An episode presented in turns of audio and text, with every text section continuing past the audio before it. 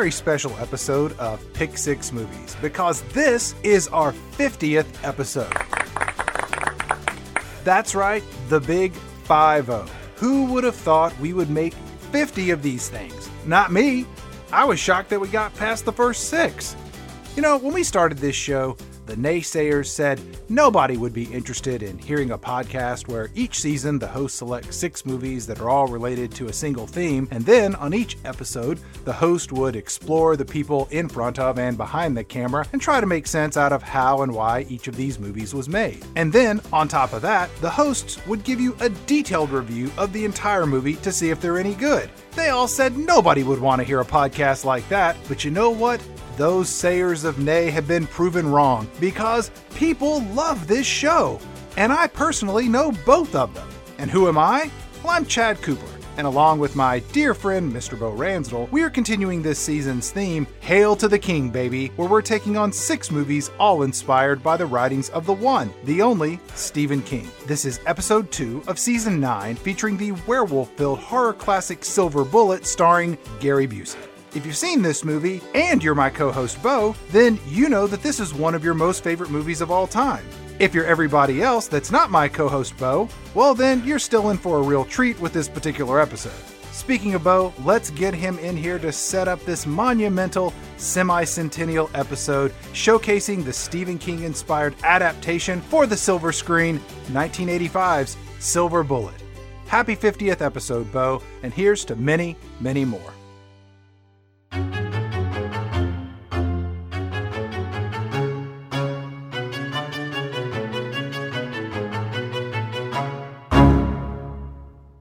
In 1764, a young woman by the name of Marie Jeanne Vallée was tending cattle in the Mercoire forest in the eastern part of Gévaudan, France. As she walked with the herd, she heard a low growl and turned to the depths of the forest to see a beast stalking her. It was described as a wolf, only unlike any wolf the locals had ever seen. When it approached, the bulls in the herd charged it it came again, and the bulls kept it at bay once more. Finally, it abandoned Mademoiselle Vallée, but later that day, the beast's first victim would be found. A 14 year old named Jeanne Boulet was found dead, the throat torn out. From summer to winter in 1764, the beast claimed more victims, always lone men and women, most of them herding sheep or cows, and always with similar wounds on the face and neck. The beast of Gévaudan was born. In January of 1765, Jacques Portefeuille and his seven companions were attacked by the beast and survived only by staying together and fending off the attacks of the great animal like they were surrounded by sharks or something. The encounter was reported to Louis XV, who put a bounty on the beast's head Hunters, both assigned by the king and locals, prowled the forest of Gévaudan for the beast. A large gray wolf was found and killed, where it was sent to Versailles. It was stuffed as a trophy, and the beast was pronounced dead, at least until two more boys were attacked on December 2nd of 1765. The beast would go on to terrorize Gévaudan for two more years. As the legend goes, the beast took the lives of a mother and her child leaving behind a local hunter by the name of Jean Chastel. Monsieur Chastel, blind with grief and rage, decides that the beast must be destroyed, and more, that this is no mere animal, this is something else. He takes a silver cross and has it forged into a silver bullet, which is then thrice blessed by a local priest. It is this bullet which finally slays the beast of Gévaudan after it has claimed the lives of 113 men, women, and children and injured 49 more. Of the 113 dead, 98 were partially devoured.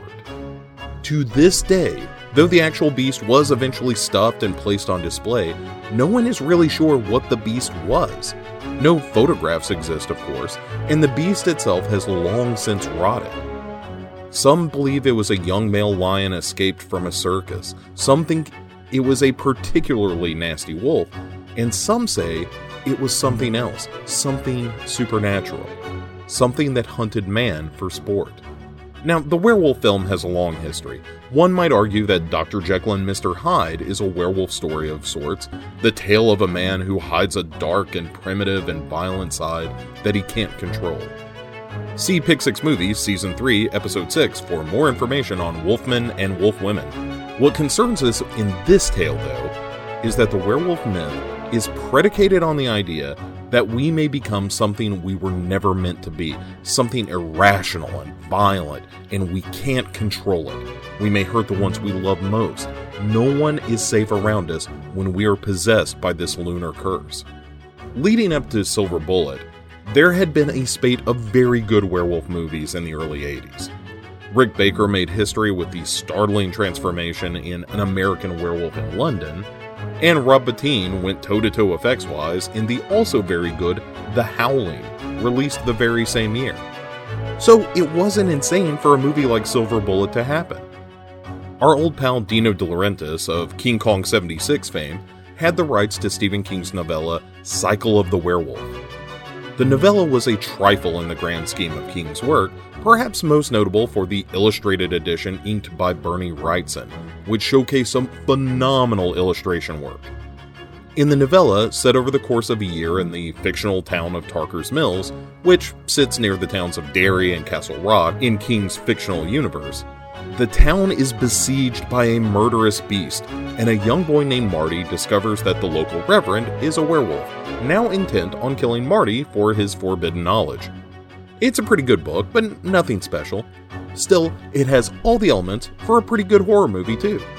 Don Coscarelli was hired on to direct. Coscarelli was best known at the time for directing the cult horror hit Phantasm and its sequels, though his best movie would come later when he adapted another piece of fiction, Bubba Ho-Tep, from author Joe Lansdale. Coscarelli had experience and a real desire to work with Stephen King, and he was in the director's chair all the way up through the start of filming. Why then, you ask, is Daniel Attias listed as the director? Well, Don Coscarelli had some problems. One, the werewolf costume wasn't done, and wouldn't be until a couple of weeks into production. Also, he and Stephen King had kind of a peculiar vision for the werewolf. They wanted it to be barely seen, a figure lurking in the shadows, nimble and quick. In fact, they'd even hired a dancer to perform inside the costume to ensure the lithe and agile movements. Except when Dino De Laurentiis saw the finished product from creature designer Carlo Rambaldi, who you may also recall designed the Kong suit from King Kong 76, De Laurentiis shit a werewolf sized brick. He said the outfit looked like a bear, which it does, and that the dancer related movements were dumb, which they might have been. Also, in early drafts of the script, the werewolf talked, and De Laurentiis thought that was real dumb too. So, fraught with disputes with the direction of the film, Coscarelli said, I'm done, and he left the production, which I might add, had already started.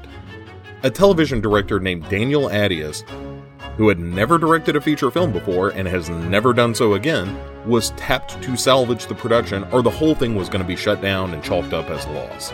Attias had some wind at his back with Stephen King penning the script, De Laurentiis producing, and a pretty good cast assembled. You had rising young star Corey Haim, who would really take off in another year or so when he starred in Lucas, and then even more when The Lost Boys came out the year after that. As Marty, the handicapped protagonist, he gets to show off a pretty good range of his talents. Megan Follows plays his sister Janie, and she was practically a veteran at this point, having done dozens of TV appearances and a few features too. Terry O'Quinn shows up as Sheriff Joe Haller, and he's been a mainstay in genre films for decades now. He had a big hit as John Locke on Lost, but it was probably 1987's The Stepfather that really launched him. Bill Smitrovich plays the local bully named Andy, and Smitrovich is immediately recognizable for those of a certain age as the dad from Life Goes On, but he's been in literally hundreds of television shows and movies, so it's a good cast. Oh, and you have Everett McGill from Twin Peaks as Reverend Werewolf. He's great. So that's everybody, right? Hey! Oh, hey yourself, Gary Busey. I almost forgot he was in this. I mean, since we're here and we're talking about this movie, I guess we can talk about Gary Busey for a second. For my money, there is no greater tragedy than a life unfulfilled. All the things you could have been, all the things you could have done, if only you'd been able to get out of your own stupid way. And to me, that's kind of the story of Gary Busey. Most people know him as the crazy guy that was on those Amazon Fire Stick commercials, or maybe you remember him on Celebrity Rehab, or Dancing with the Stars. His name has become synonymous with someone unhinged, someone dangerous and unpredictable. But that's not always who he was. He grew up in Oklahoma, though he was born in 1944 in Goose Creek, Texas, which is a pretty great name for a place. He was an athlete and attended Pittsburg State University in, wait for it, Kansas. But he blew out his knee and sports was a bust. Unsure of what he was going to do with himself, Busey tried his hand at drama and found he was pretty good at it, and he liked it. He was naturally funny and charismatic. His big break, though, came not from film, but as a drummer in a band called The Rubber Band. He also played backup drums for Leon Russell and Willie Nelson and all that before he got some television gigs as an actor. When he played drums on these albums, he was often credited under a couple of pseudonyms taken from a comedy troupe he worked with, using either Teddy Jack Eddie or my personal favorite, Sprunk. He was notably the last person ever killed on screen in the long lived Western series Gunsmoke. And then he made his big debut in a Michael Cimino movie called Thunderbolt and Lightfoot with Jeff Bridges and Clint Eastwood. From there, he ended up in a role in the Barbra Streisand remake of A Star is Born, and then in 1976, he'd get the big bopper of all roles Buddy Holly in The Buddy Holly Story. Not only is he kind of fantastic as Buddy Holly, Busey also sang all of the songs in the movie on the set at the time of filming. He is amazing in it, so much so that he got an Academy Award nomination, among a host of other nominations for various acting awards. But he didn't capitalize well. He played some big roles in movies like Barbarosa and DC Cab, which weren't giant hits. The movie we're talking about tonight, Silver Bullet, that was among those notable misfires for his career. Also, Busey was doing a lot of cocaine, packing on some weight, and he was frustrated by his brief moment as a real Hollywood star, now on the decline. He had a real shot again when he was offered the plum role of Joshua in Lethal Weapon, which is a solid villain part, and Busey lost some weight and got his shit together and rocked that part. Things were looking up, and then life happened. December 4th, 1988 was a sunny day in Los Angeles. Gary Busey was at a motorcycle shop he often frequented, and he was a devoted advocate for personal freedom, deriding the push for helmet laws for bikers. So, true to his beliefs, Busey hopped on his bike without a helmet and took off. He wasn't speeding, there was no indication of drugs or alcohol, just a patch of glass and sand that Busey hit unexpectedly and ended up sailing over the handlebars to the curb, striking the cement with the back of his head. His skull was fractured and a hole direct to his brain, about the size of a silver dollar, leaked blood onto the pavement. He was rushed to the hospital where he died on the table for a few minutes, was saved, and then spent four weeks in a medically induced coma so he could recover. Remarkably, when he woke up, he felt pretty okay. Five weeks later, he walked out of the hospital of his own accord. I mean, he had some physical therapy ahead of him, but everything looked fine. It didn't seem that Gary Busey had really been all that hurt. In fact, coming out of the accident, he still wasn't in favor of motorcycle helmet laws. And all of that would have been truly miraculous had it been true. But after the accident, things started changing. Something else seemed to have inhabited Busey's body. This thing more impulsive and monstrous than the man who existed before. The cocaine resumed again, and Busey was gaining a reputation as being very difficult on set. Convinced he had seen heaven after his death on the table, Busey refused to work on a set standing in for heaven because he'd seen the real thing and this wasn't it. I mean, they don't even have mirrors in heaven, he asserted. I mean, am I right, everyone? what a stupid set designer. He worked, no doubt about that, but his erratic behavior and the continued drug use wasn't doing his work any favors. He still had some good turns, and he's kind of great in the firm from 93. But then he overdosed on, you guessed it, cocaine in 1995, and things went further south from there. The roles being offered weren't great, and he wasn't necessarily great in them. Movies like G Men from Hell, or Scorched, or Ghost Rock, or Motocross Kids. In 98, he found religion in a big way, telling anyone and everyone how happy he was he could finally be an honest to goodness Christian in godless Hollywood. While not necessarily indicative of mental problems, it certainly didn't help how vocal he was about it all. Then, 10 years after that, he'd be on the aforementioned celebrity rehab, and here a psychiatrist suggested that his recovery from the motorcycle injury from 20 years before hadn't been so miraculous. The psychiatrist said Busey suffered from a massive impairment in executive capability, which meant Busey could not adequately filter his thoughts and actions. He was, in short, inhabited by a monster he could not control. He'd already been arrested in 1999 for violence directed at his then wife, and hit a flight attendant in 1997 when she accidentally bumped into him. He was a creature of pure emotion, and often that emotion was rage. Today, his roles are mostly geared towards emphasizing his crazy reputation, which is good for him to be working, I guess, but it comes off as a little sad to me. See, Gary Busey was a really good actor. Probably still is if you give him a chance, but there's something else inside him too, something that only wants to cause chaos, to destroy, and to lash out. In the movies, the monster is defeated with a silver bullet, and that monster returns to his humanity at the bitter end. But for Busey, there isn't a silver bullet, no magic fix, only the what could have beens and the reality of what is. Also, for the record, he is now in favor of helmet laws. When Silver Bullet premiered, it came out to tepid reviews, and it was Busey who was singled out as the shining star. Paul Attanasio of the Washington Post said the movie was, quote, about as suspenseful as looking at your watch to see what minute will pop up next, but that Busey, quote, almost makes the movie bearable. Eh, that's nice, I guess. But is Silver Bullet really that bad? Is the werewolf costume really that dumb? And will the Gary Busey impressions be any good? For those answers, let's bring in resident lycanthropy expert Chad Cooper and get this party started. Trumpet guy, time to howl at the moon. Ladies and gentlemen, Martys and Janies, it is 1985's Silver Bullet.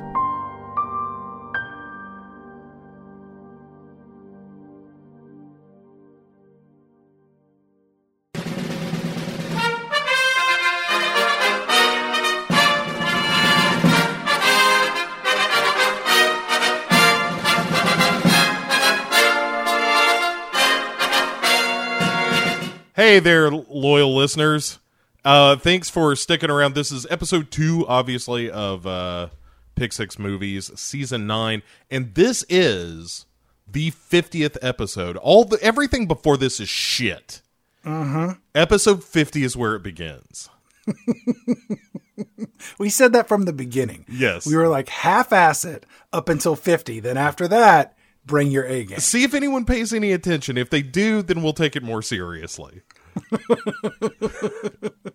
so people have listened, so now we're taking it a little more seriously. Here we are at episode 50, and now we care. Yes. On a personal level, look, it's episode 50, and that's significant, and I'm very, I'm very pleased that we have done 50 of these, and you know, I'm shocked that we've done 50 of these. honestly, like seven of them, really, really good.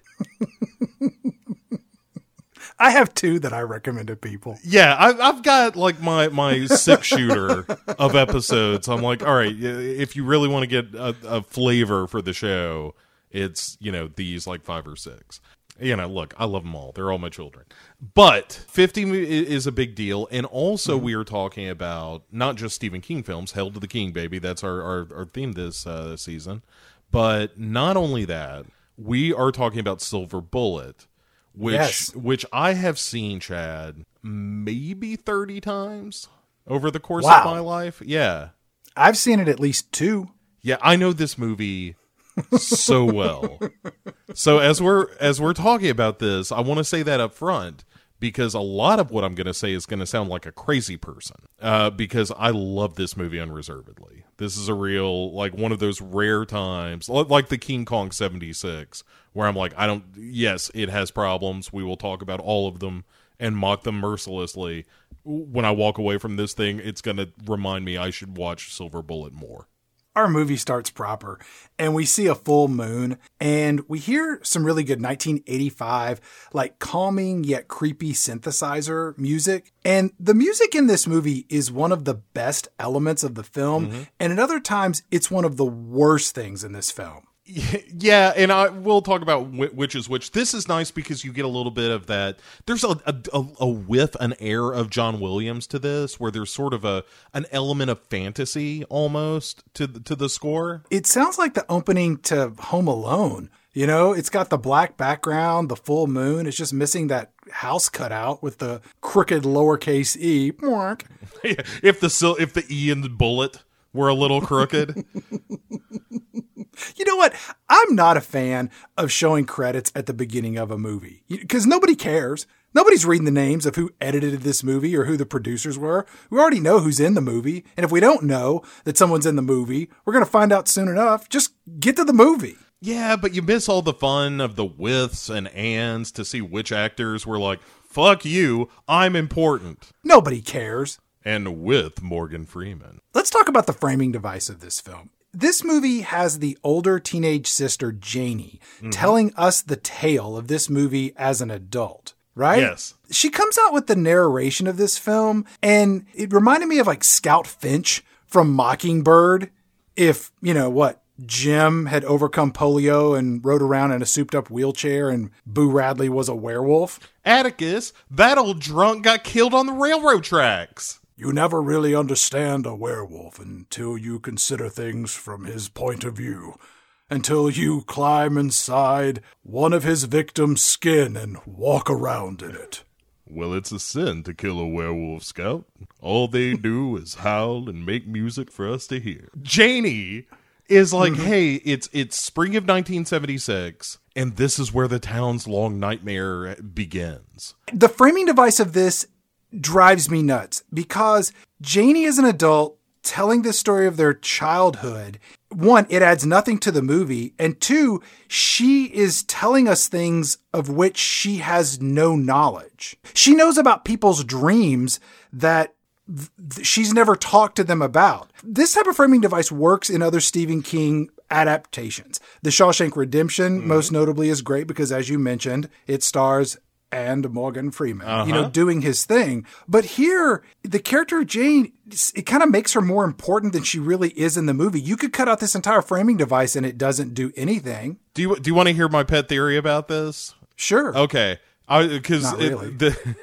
I was gonna save it for the end, but here's what I think is happening, and there is no evidence for this. This is just me doing Pick Six fan fiction as a child watching this movie for the 16th time, where I think this story is being told after Marty's death. And so there is a like all the dream stuff you're absolutely right there's no way she would know that but all the stuff about like the uh, the making the bullet and all the stuff Marty sees by himself and that kind of thing I kind of write off as like it's her telling this tale following his death. I'd like to have this movie framed up with Gary Busey as Uncle Red telling the story. Are you are not kidding, man? It it like this movie doesn't fuck around. It gets him in the movie pretty quick, but it still ain't enough. The last time we saw that goddamn werewolf, he was hightailing his ass straight to Hades with both of his eyes shot out, one by a rocket and the other by 30 six.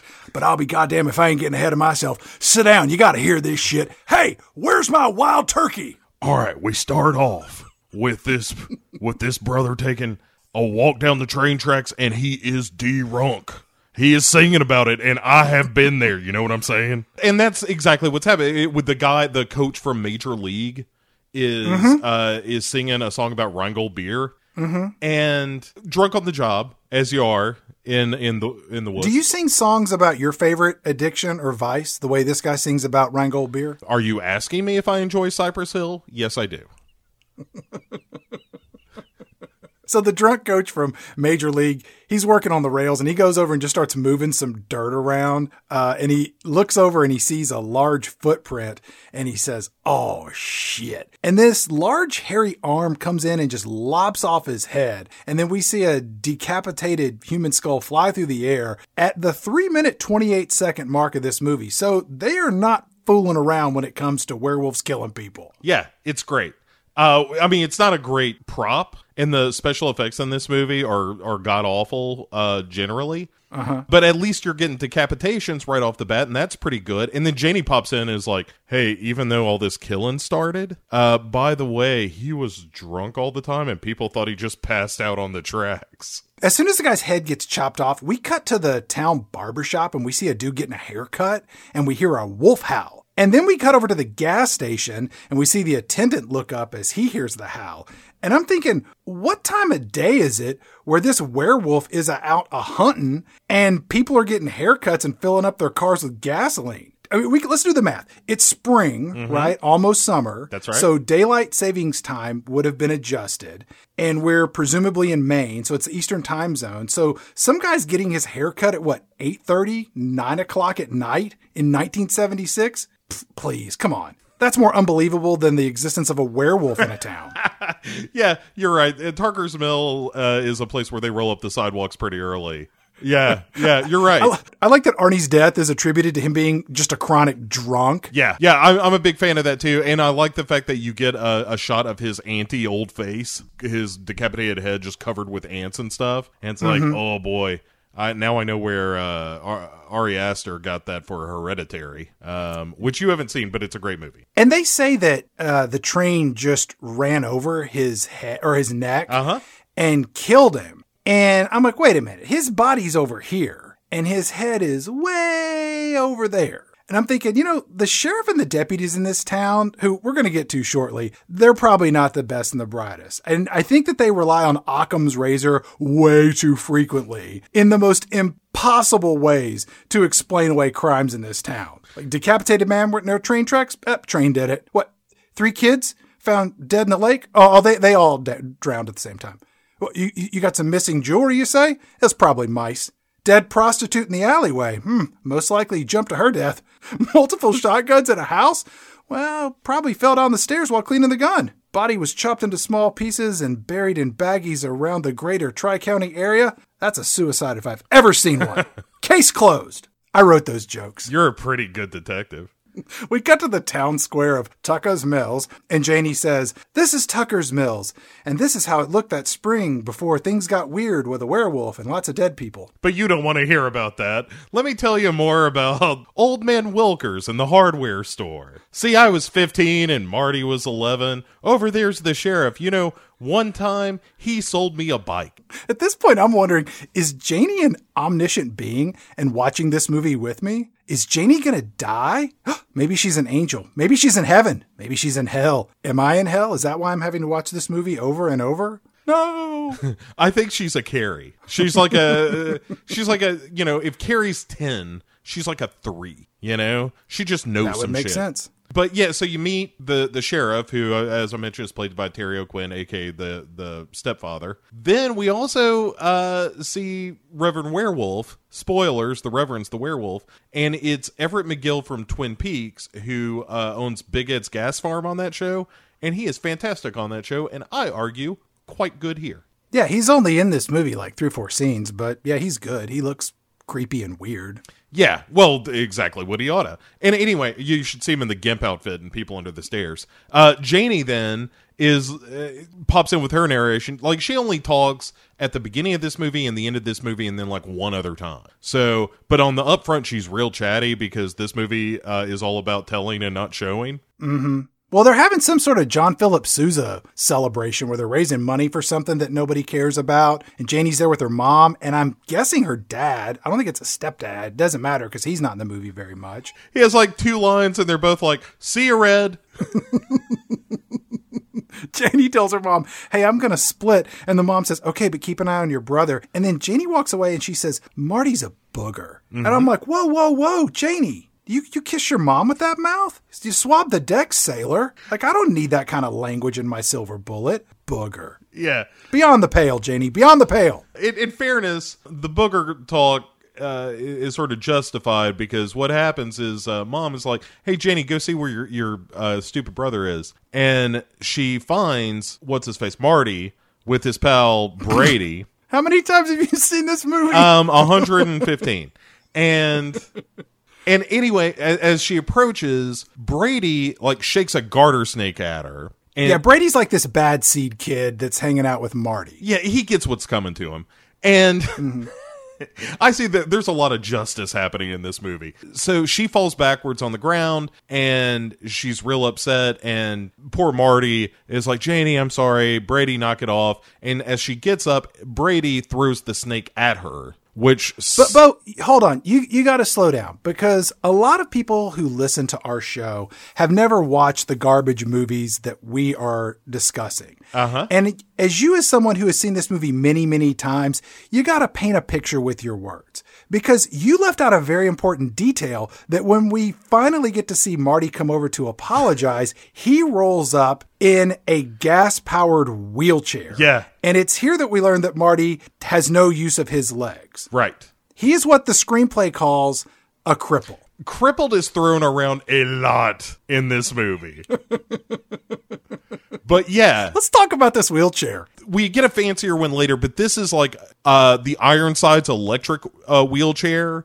It's a little bit reinforced. And like you said, it's got like a go-kart engine on it. Yes, it belches out plumes of toxic exhaust. Mm-hmm. Marty can't take this thing indoors, right? I mean, people would die of carbon monoxide poisoning in under two minutes with this thing idling in a closed room. Look, the reason I built this for you is because I love you. Now, I want you to wheel it into your room and tape any windows you can as high as you can reach. I know, I know it's a little tough for you, but you know, as much duct tape as you can put on them windows, better. And then I just want you to hang out and think about how great your life is. Brady throws the snake at Janie and she falls in this mud puddle, as you mentioned earlier, and she rips her pantyhose because she has a part time job as a receptionist at an insurance agent in the 1980s. Janie, again, to her brother's face, she calls him the B word. Yep. Booger. I hate to use that kind of language on our show. We look, it's what's in the film. We're using the language of the film. There are some things that you do and say that you can never take back. I mean, once they're out there,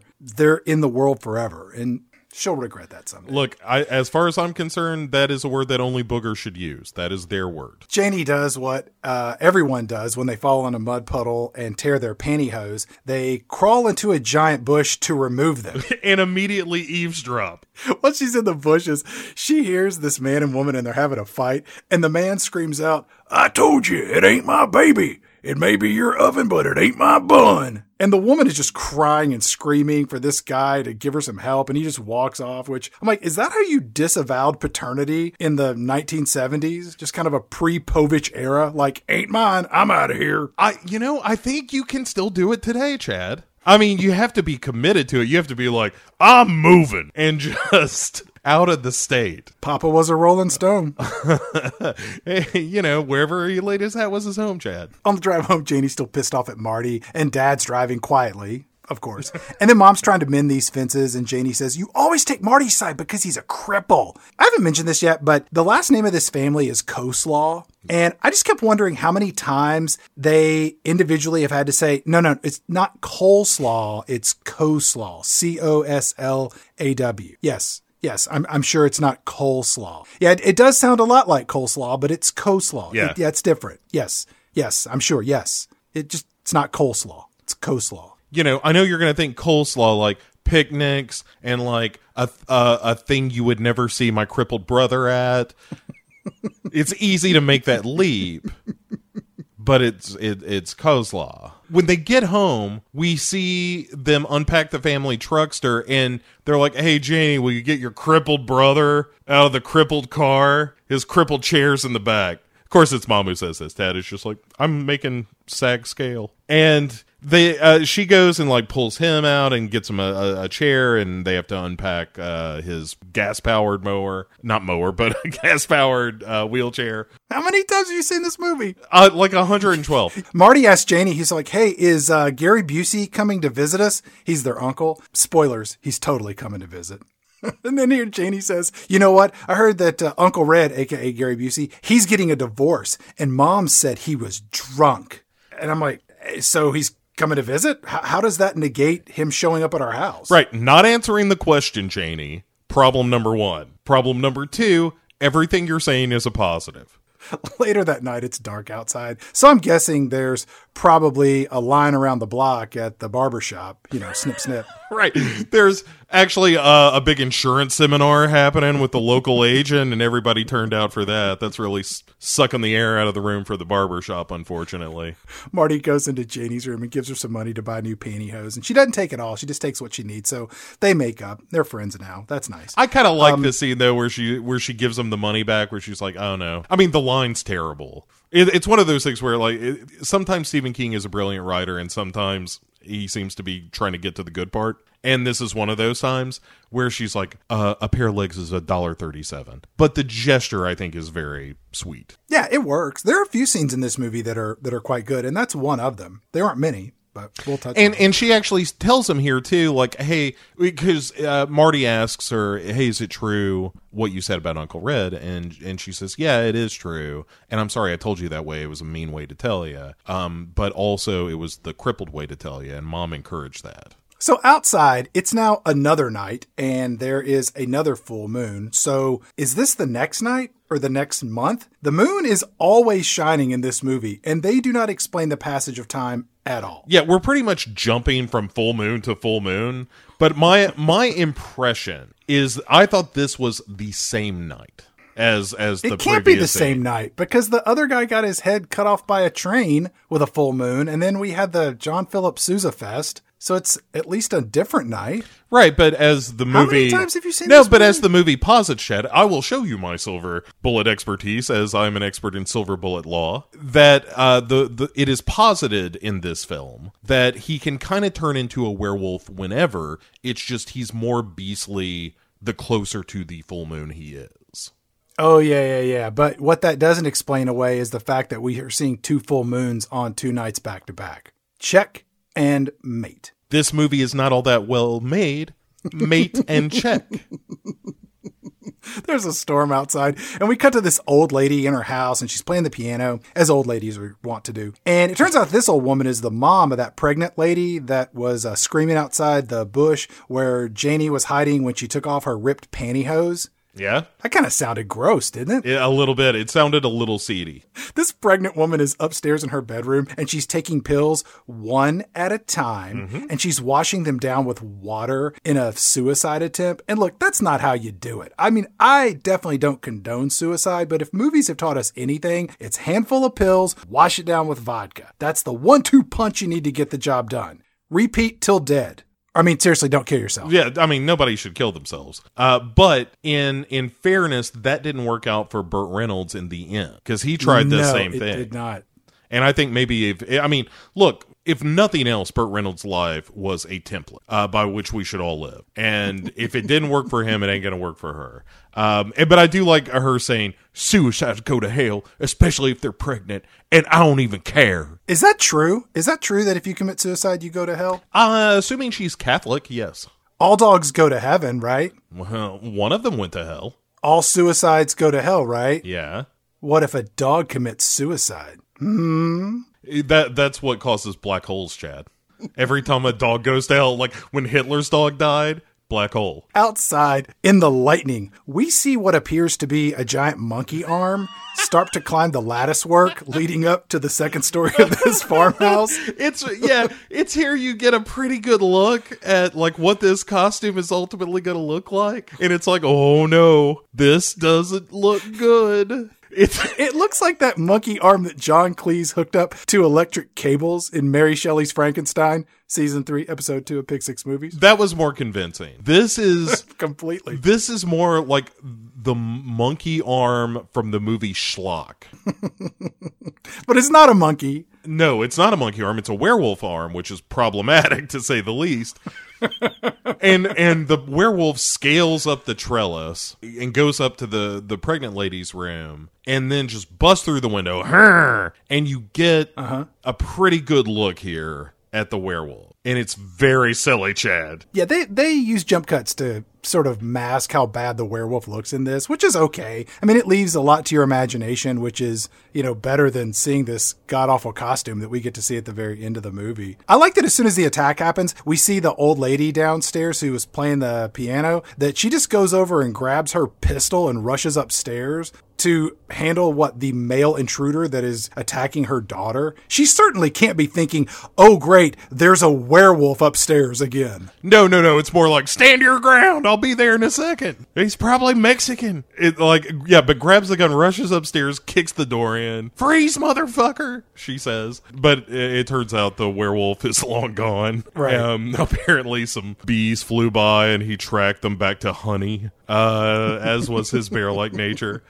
When the granny goes in, she finds her daughter just bloodied and splayed out on the bed. And again, kudos to this movie for not making the actress take off her top. Yeah. And I'm looking at you, Wolfen and howling. Yeah, oh, there was some in Wolfen. Howling, I felt like at least it, that was kind of a sexy movie in general. Like that movie starts off in a porn theater, so you know, a little boobage. Let's cut to the city's only bar. And this place is packed with a bunch of balding, middle aged white men. And I would like to point out there are two black men in the bar, but they're not sitting together. Yeah. I think they might be angry with each other. They're not getting along right now. And Andy is the guy's name. Drunk Andy. Drunk Andy is uh, is complaining about Sheriff Haller couldn't find his ass with a map and a Geiger counter. You know, just going off. And finally, the the deputy uh, says, "Sounds like somebody in here is." Pissed about a two hundred dollar fine. Uh, the, it, drunk Andy is like, "Yeah, well, I pay my taxes and I want this murder solved." And then another guy is like, "Last I heard, Andy, you were behind on your taxes." I live off the grid, motherfucker. I don't have to pay taxes. I'm a sovereign nation, the sovereign nation of Andy. I told you, motherfuckers. I pay you in Andy bucks. The foreigner steps in with a baseball bat that has burnt into the side of it the words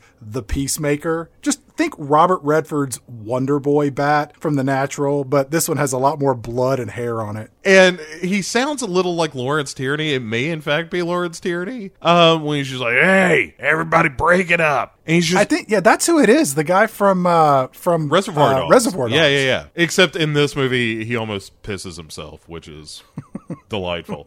Can we touch on the fact that this bar is filled with signage for Coors and Coors Light beer? I didn't notice that, Chad. I just noticed the cool, delicious flavor of Coors Light. It's golden. It's delicious. It's Coors. That's Coors Light, Chad.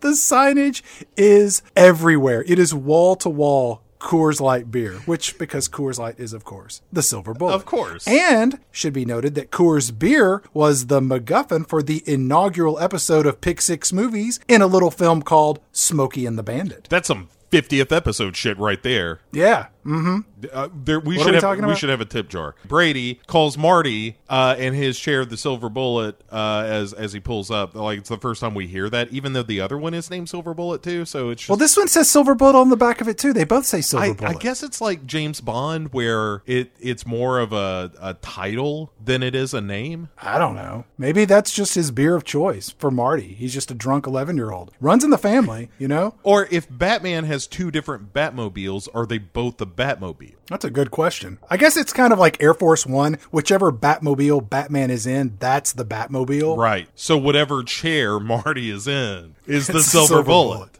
So anyway, he pulls up on his silver bullet, and there's a, a cute girl that he's kind of into there, and he's going to see her home. Uh, she rides on the bike, and you know he He doesn't. right. He's telling her all about how Uncle Red, who we haven't met yet, is going to build him a new chair, and then they they pass by the pregnant lady's house, which is The dead pregnant lady's house. Yes, now dead.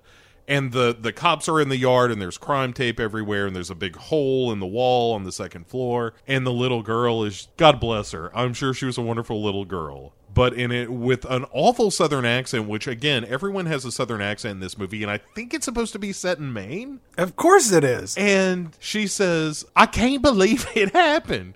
I mean, I saw her all the time. It's very funny, Chad. I was going to say it's very sad, but sure, if you find that kind of thing funny, I, I can agree with that. I find her delivery to be delightful. well, then she also tells Marty, I've been hearing noises from the shed. And then the music gets all ominous. Uh-huh. I'm thinking if it's cheap trick, it's probably your brother out there getting high. The father comes out on the porch, Chad, and this is a real Oh, piece of work. He sees his daughter with Marty and is like, hey, that looks like a cripple. Hey, Tammy, get away from there. this dude's drunk with a wife beater on, stumbling out of a trailer. I fully expected to hear the blonde haired Tammy fall to her knees and say, Dear God, make me a bird so I can fly far, far away. Sometimes there just aren't enough rocks. but but the father is, is making some pointed political comments about how uh, cripples end. Cripples always end up on welfare. Ought to electrocute them all and balance the goddamn budget. Yeah, it ma- makes a lot of good points if you know you enjoy Twitter. I, I really think that if this concerned citizen reviewed the national budget, he would see that the percentage of funds allocated for quote cripples pales in comparison to subsidies to major corporations and the military budget. His concerns are misguided at best. And as for his request to electrocute them all, well, capital punishment is federally recognized in all 50 states, but it's rarely used. Not all states recognize capital punishment, and it would be complicated, if not impossible, to electrocute them all, as he proposes. And even for states that have some form of capital punishment, electrocution may not be a viable means of ending a person's life in every state. And assuming that this movie is taking place in Maine, well, Maine abolished the death penalty in 1887, two years after the execution of a 40 year old escaped convict. And even in that case, he was hanged. This man's conjecture was not thoroughly vetted, to say the least. Good points, all Chad. Not to mention that the cost of execution is actually higher than incarceration. Well, if you do it wrong, Look, I, I've seen the Green Mile enough to know that this is true. I like the end of Citizen X when that guy's convicted and they just take him out back, put him over a drain, and two in the head, and that's that. well, I mean, look, no one's saying that authoritarianism doesn't have its points. I'm saying it does. I, I know you are. I'm I'm agreeing with you. There's a reason the trains run on time, you know? so, leaving his lady, Marty per- pulls into Virgil's uh, service station. He coasts in on fumes, man. Yeah, he's a he he kind of has that Kramer thing of like, let's just see how far we can push it, you know? I'll give the movie credit because they at least set it up that his go kart wheelchair can and does run out of gas. So when it happens later, there's precedent for that. Yeah, and also that he's an irresponsible driver and doesn't drive with at least half a tank. And Virgil, uh, of Virgil's uh, service station, has a little line here that I really like where Marty pulls up and says, fill her up. And he says, all right, you want me to check the oil? Check the driver's bullshit level? And it's kind of a nice little moment. It's uh, one of those little Stephen King Yeah, except the guy looks like a pedophile. Yeah. Hey, let's get to the next scene because this is what the, everybody's waiting for. I for. mean- because unceremoniously, we meet Uncle Red, Gary Busey. Chad, I have told this joke in other settings. Not just like, hey, let me tell you a joke I heard from Silver Bullet. I've used this joke. And it is never. hee-haw joke? Yes, I have. To who? I just Are you trying to make people leave you alone? sometimes, yes, but I have used it. It is the most Gary Busey way to enter a movie. Of him telling a joke, and the, the joke quickly is guy guy's in a bar with his pal. Uh, You're telling this wrong. go ahead, tell the joke then. No, no, you got to do the voice. Oh, okay, sorry. Guy's in a bar with his friend, and he says, Here we go. Hey, jackass, buy me a drink. Guy buys him a drink. Says, Hey, jackass, buy me another drink. Guy buys him a drink. Bartender says, Hey, you gonna let him talk to you like that? And guy says, Oh, he all, he all, he always calls me that. I have no doubt in my mind that this joke was not in the script. Chad, you you may be surprised to learn Gary Busey ad libbed much of this film. What? and the director Dino De Laurentiis and Stephen King all gave him kind of carte blanche to do it. Like they signed off on this. It's not like he did it and everybody was pissed off. They were like, "Man, the script's what it is. If you think you can make this better, you're the guy who was nominated for an Oscar." So he did and made the movie a million times better. Marty starts laughing at this awful joke that Bo likes to tell. And uh, Gary Busey and Marty are playing some sort of weird form of poker that's hybrid with baseball. I don't know what They're going betting on the here. baseball cards, is what they're doing and playing poker. Oh, is that what they're Yes. doing? I didn't catch that. And then Busey tells Marty, he's like, he says, um, fold because you don't stand a Chinaman's chance in winning this game. And did you know that drinking your own blood is the paradigm of recycling? I've been on a search for worldly pleasures for some time, Marty. I just, I just can't get enough. I, I've gone to extremes. The mom's listening in disapprovingly as Marty tries to bet a manager. You can't bet managers. How many times I got to tell you? You can't bet managers. So Marty bets a Yankee, and then Busey starts chanting, Piss on the Yankees. Piss on the Indians. Piss on the Yankees. Piss on the Phillies. I want to point out that Busey is wearing a purple three quarter length uh, sleeve shirt and like a white vest over the top that's all kind of ripped up and frayed. He looks like he's wearing the clothes that Bruce Banner wakes up to when he returns from being the Hulk. Yeah, but in a in a weird way, isn't he kind of the Hulk? Where he he's a seemingly normal person that just launches into madness and chaos. Mom comes in to ruin the fun, and uh, Busey's drunk because he's drinking wild turkey straight from the bottle. And this thing is well over half empty. Who does he think he is? Me on prom night? Heyo! So, mom finally, after the piss on the Yankee song, is like, "Hey, hey, hey, maybe it's time for Marty to go to bed." Read 'em and weep. I'll tell you this you have to remember to chase and catch your dreams because if you don't, your imagination will live in empty spaces, and that is nowhere land. Marty then lays down like a straight to the nines, and That's bullshit luck! it is the best reaction to a child winning. Imagine playing Monopoly with your kid or something and they win. Bullshit luck! it's the best. During this whole scene, I think that Busey was topping off his uh, wheelchair bound nephew's bottle of Coca Cola with his wild turkey, just so he doesn't have to drink alone. Oh, I'm sure. He is that kind of uncle uh, that I aspire to be one day, Chad. I have a nephew not nearly old enough to be uh, either uh, crippled or an alcoholic. Not yet. Not yet. Um, but finally, mom is like, okay, enough. Marty, you get in the gremlin chair and go upstairs. yep. And then Red, I will talk to you in a second. So, like, Red and Marty make faces at each other until Marty disappears upstairs. And immediately, Gary Busey's, like, mask of mirth drops.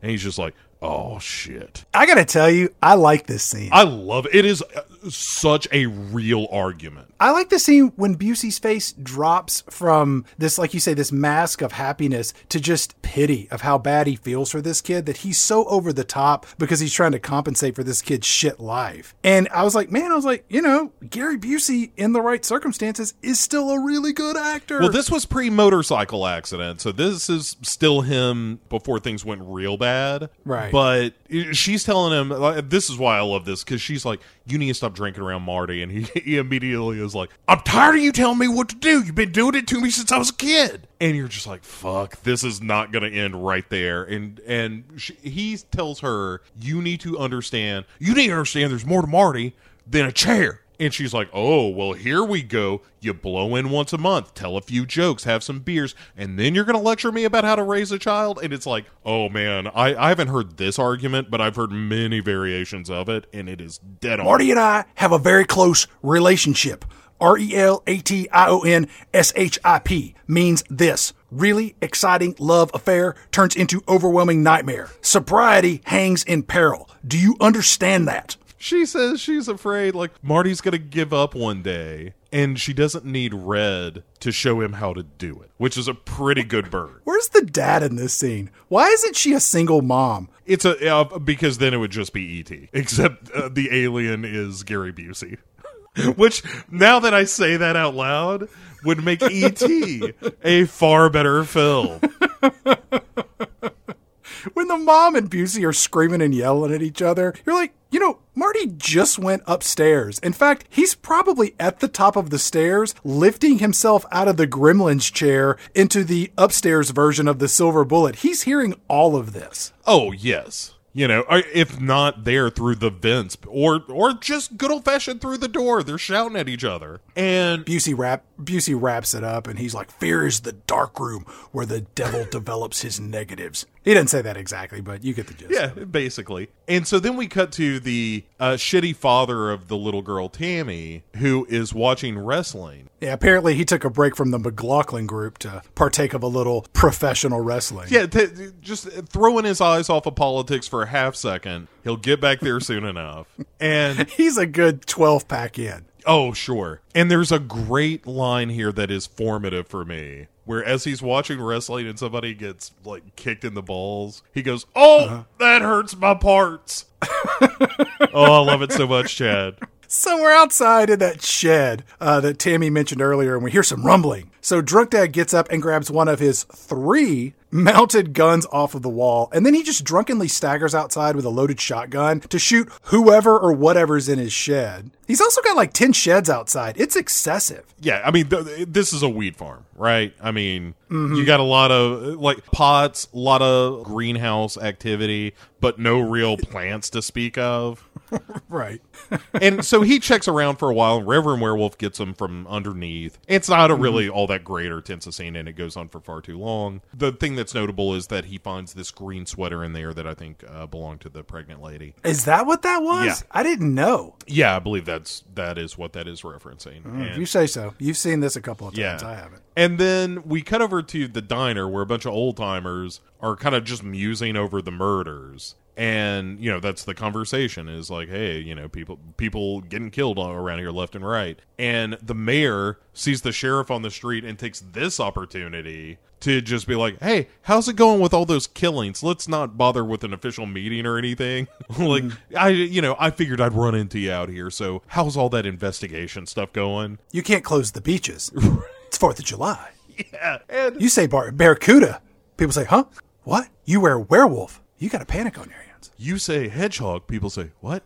Where? You say werewolf. Anyway, Well, they put a curfew in. So everybody's like going home early, and then drunk Andy, he starts price gouging people by charging more for shotguns at the hardware store. yeah, he's a good guy. And um, like a mother is scooping up a kid out of her yard, and there's an old black lady rushing inside and locking the door because probably drunk Andy was in the neighborhood. We then see Marty climbing up in a tree, using just his upper body strength to get a kite that's stuck up in the high branches. And this kid's got to be half orangutan to do this. There's no way this kid is climbing up in this tree. And oh, by the way, that asshole kid Brady, he's over there flying his own kite, not coming over to help his crippled buddy get his kite out of the tree. This Brady kid's a real shit. I hope something happens to him. He is really into flying kites. The direction of this scene must have been you love flying kites more than anything. Anything? anything. Okay. You you heard me right. It's sexual for you.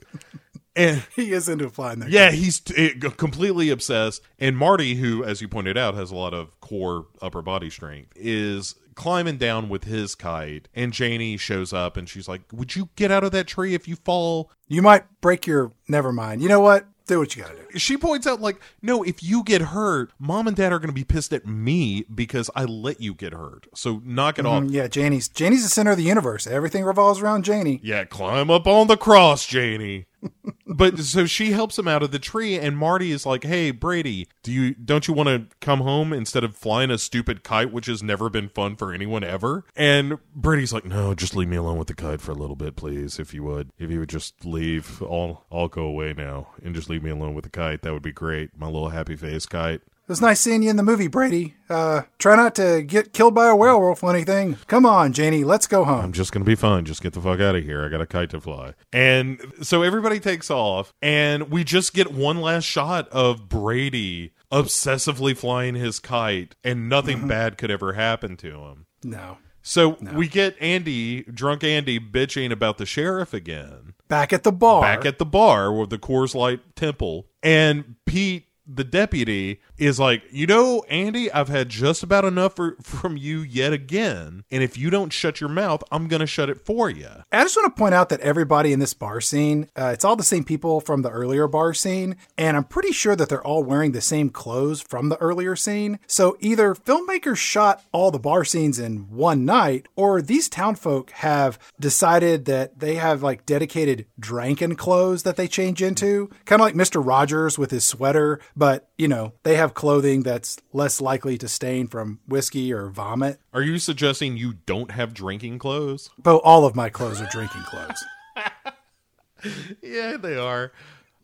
uh, they're about to come to blows, and right as they're about to fight, Brady's dad shows up, who is the best overactor in this movie. Mm-hmm. He's wearing a gray three-piece suit. He's ball-headed. Uh-huh. He looks like a like a poor man's version of Jean-Luc Picard on his way to I don't know, like a accountant convention. Yeah, and he's just wandering around like, "Has anyone seen my boy Brady?" anyone in this bar drinking. Why would you go to a bar looking for your 11 year old son at night? There's like 50 people in this town. Of like 15 of 48 them. of them are in that bar. right. You're just like, rather than call you all out individually by name, let me just say, everyone here at Coors Light Tavern, have you seen my boy Brady? And everybody's like, uh, we don't know anything about it and then they you get a, a quick cut to Sheriff Haller uh, walking away from a gazebo holding Brady's kite with blood splashed all over it.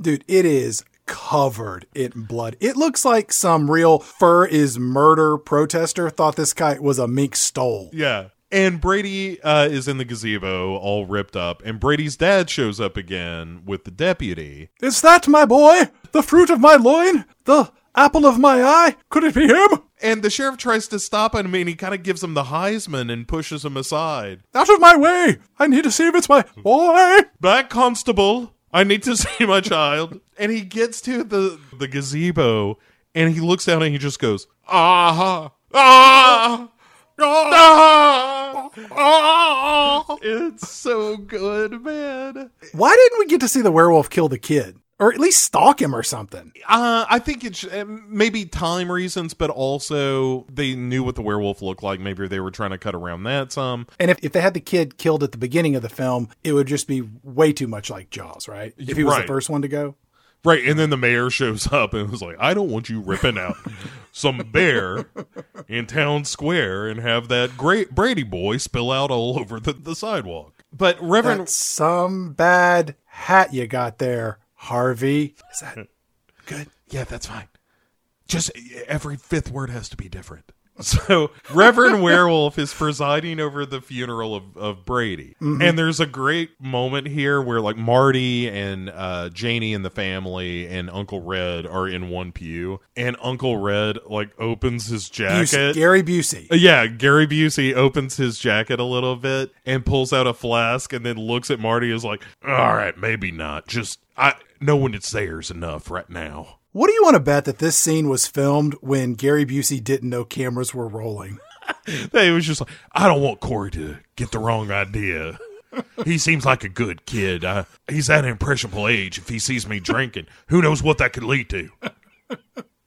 Cut. Huh? Uh, you're rolling, Daniel. you are one sneaky some bitch. Uh, oh my god! And also, the the Reverend is saying, "As the time of the beast always comes, the time of the beast always passes." To which I ask you in particular, Chad, mm-hmm. is this what sermons are like? Am I missing out? I guess it depends where you go and whether or not your preacher is a werewolf. Well, look, you tell me where I can find a Reverend werewolf, and I am there. After the funeral, Gary Busey takes Marty home, and Gary Busey drives this two seater convertible. And remember, Marty's only friend Brady in the town, uh, he's dead. So these two get in this little convertible, and Busey just straps the wheelchair to the back of this tiny little car. And it's pretty obvious that it's being held on by like rusty jumper cables that he just had in the trunk, all wrapped around like the bumper of his car and one of the wheelchair's wheels. It's a, a length of rope he normally uses to secure one of the doors. Remember, Marty, imagination is the hood ornament on your car of creativity. The whole scene is Marty saying, What if it's not a guy? What if it's a monster? I like Red going, Yeah, what if it's a monster? Look at me. I'm Marty. I come up with all these crazy ideas and tell my uncle, Hey, won't you drive for a second? I've been taking a little bit out of the flask. Uh, look, I'll, I'll work the pedals. You just hold the wheel. Look, Marty, they gotta catch this guy. First, he broke in and butchered that woman who's always having sex with men around town looking to get married. And then that fat guy I used to get drunk with and buy weed from at the greenhouses, he's dead. And now this kid got gutted like a pumpkin. Hell, I'll bet this guy was the one that killed my drunk buddy over on the train tracks after he passed out and ended up deconan appetated. That's Scandinavian for getting your head cut off, Marty. Shit, everybody knows that. Marty says, I think it might be a werewolf. And you're like, wait, what? Based on what? Well, I think they're they, they've associated these killings with the full moon, and so and and so he think that's why he thinks it's a werewolf. He says his girlfriend or whatever heard noises out in the shed. Yes. Well, Busey says, look, psychotics are more active when the moon is full, and this guy is a psycho. You know what doubt stands for, Marty? It stands for debate on understanding bewildersome thoughts. Think about that, Marty. Get that through your head. Appropriately, we now cut to a bar and where the militia is forming, which is always a good sign in a movie when you got a, a mob forming. And Being led by drunk Andy, Right. who has visited an army surplus store to make himself, you know, look legit as their leader.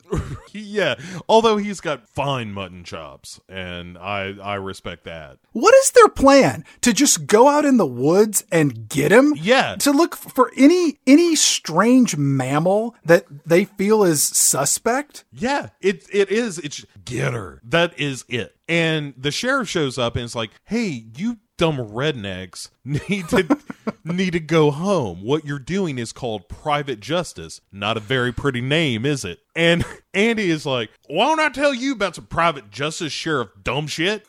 He calls the deputy a fat shitbag. Just to be creepy, he kind of lingers in the background for a 2nd mm-hmm. and then is like, This is my moment. Sheriff, who are you to talk to these men about private justice? My boy Brady was torn to pieces. And then bring and like has brought a prop and is showing a picture of of his son in better times, of course, and is like, "How dare you, sir, talk to these men about private justice?" And I was kind of surprised that our Brady's dad Herb uh, was pro private justice in this scenario. But uh, Andy, drunk Andy, knows a good thing when he hears it and immediately capitalizes, like, yeah, what he said, let's go get him.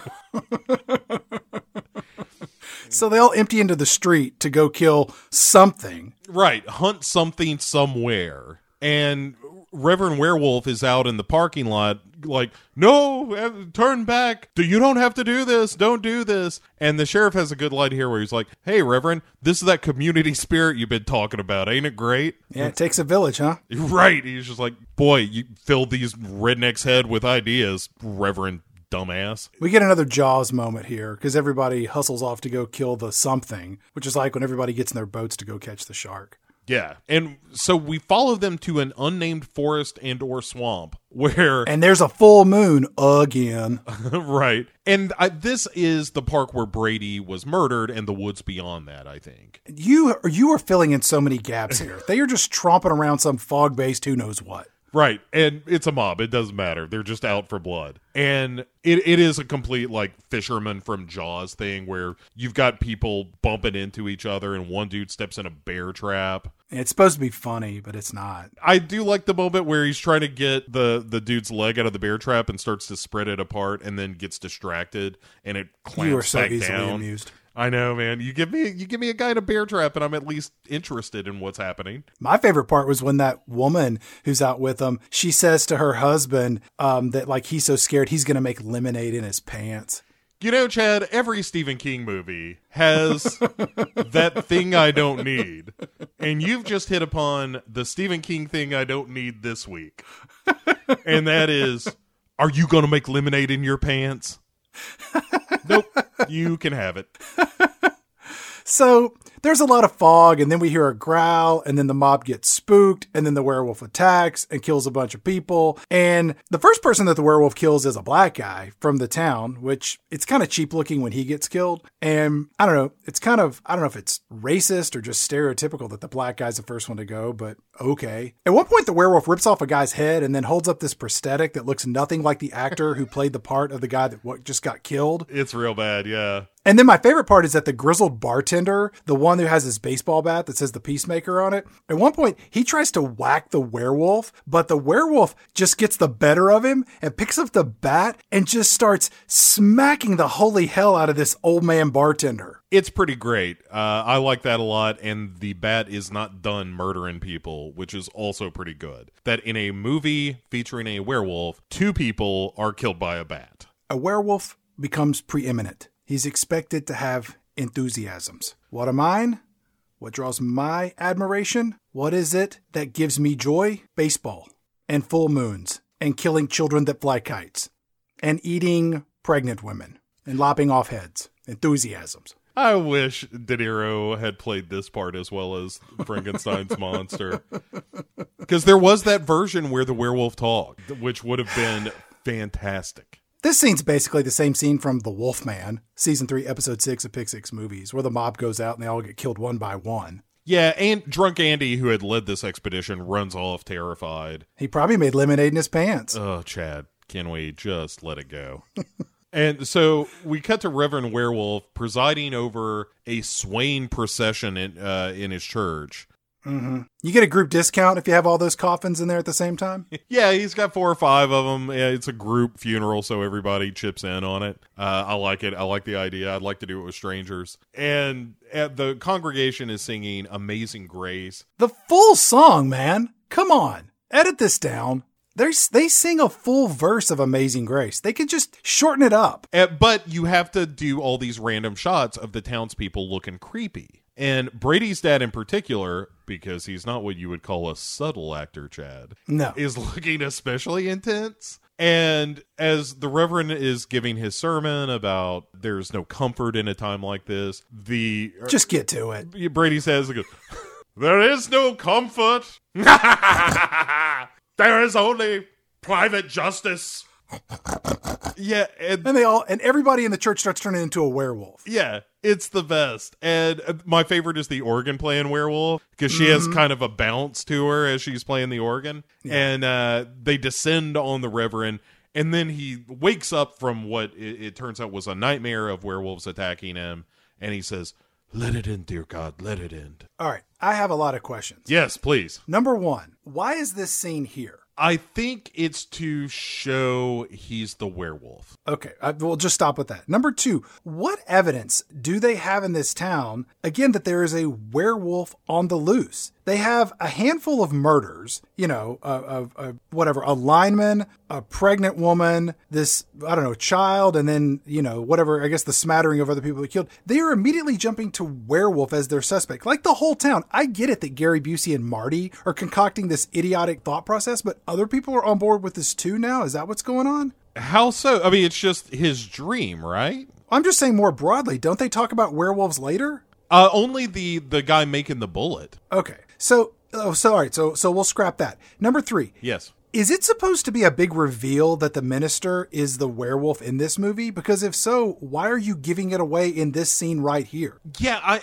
that's a great question. I've always thought this was the scene that was supposed to tell you that. But then when you see the eye later, they do make it seem like, "See?" And it's Yeah. like, "No, I knew that from when he had the dream about all the werewolves." And number four, how can this dream be in this movie if we're getting this story told from Janie's narration? She never talks to the Reverend to hear that he might have had this bad dream. Is she just making shit up as she tells this story? Maybe at the end of the movie, the scene that they cut out was like after he got shot in the other eye and stuff. Spoilers for what happens later in this episode. That when he jumped forward and was like, ah, by the way, I had a dream. I gotta tell you about it real quick. And they just cut that part of it out, and then he went, and died. I think that old lady in Titanic made up a lot of the stuff that she talked to Bill Pullman and all of his crew about. Because that old lady told the whole story of that movie to the ship's crew, and they listened to every word. And all I could think was how uncomfortable must it have been for them when she got to the part about her and Jack fucking in the back of that car? like, how graphic do you think she got? She was like, and then he stuck his hand down the front of my panties. It got so moist.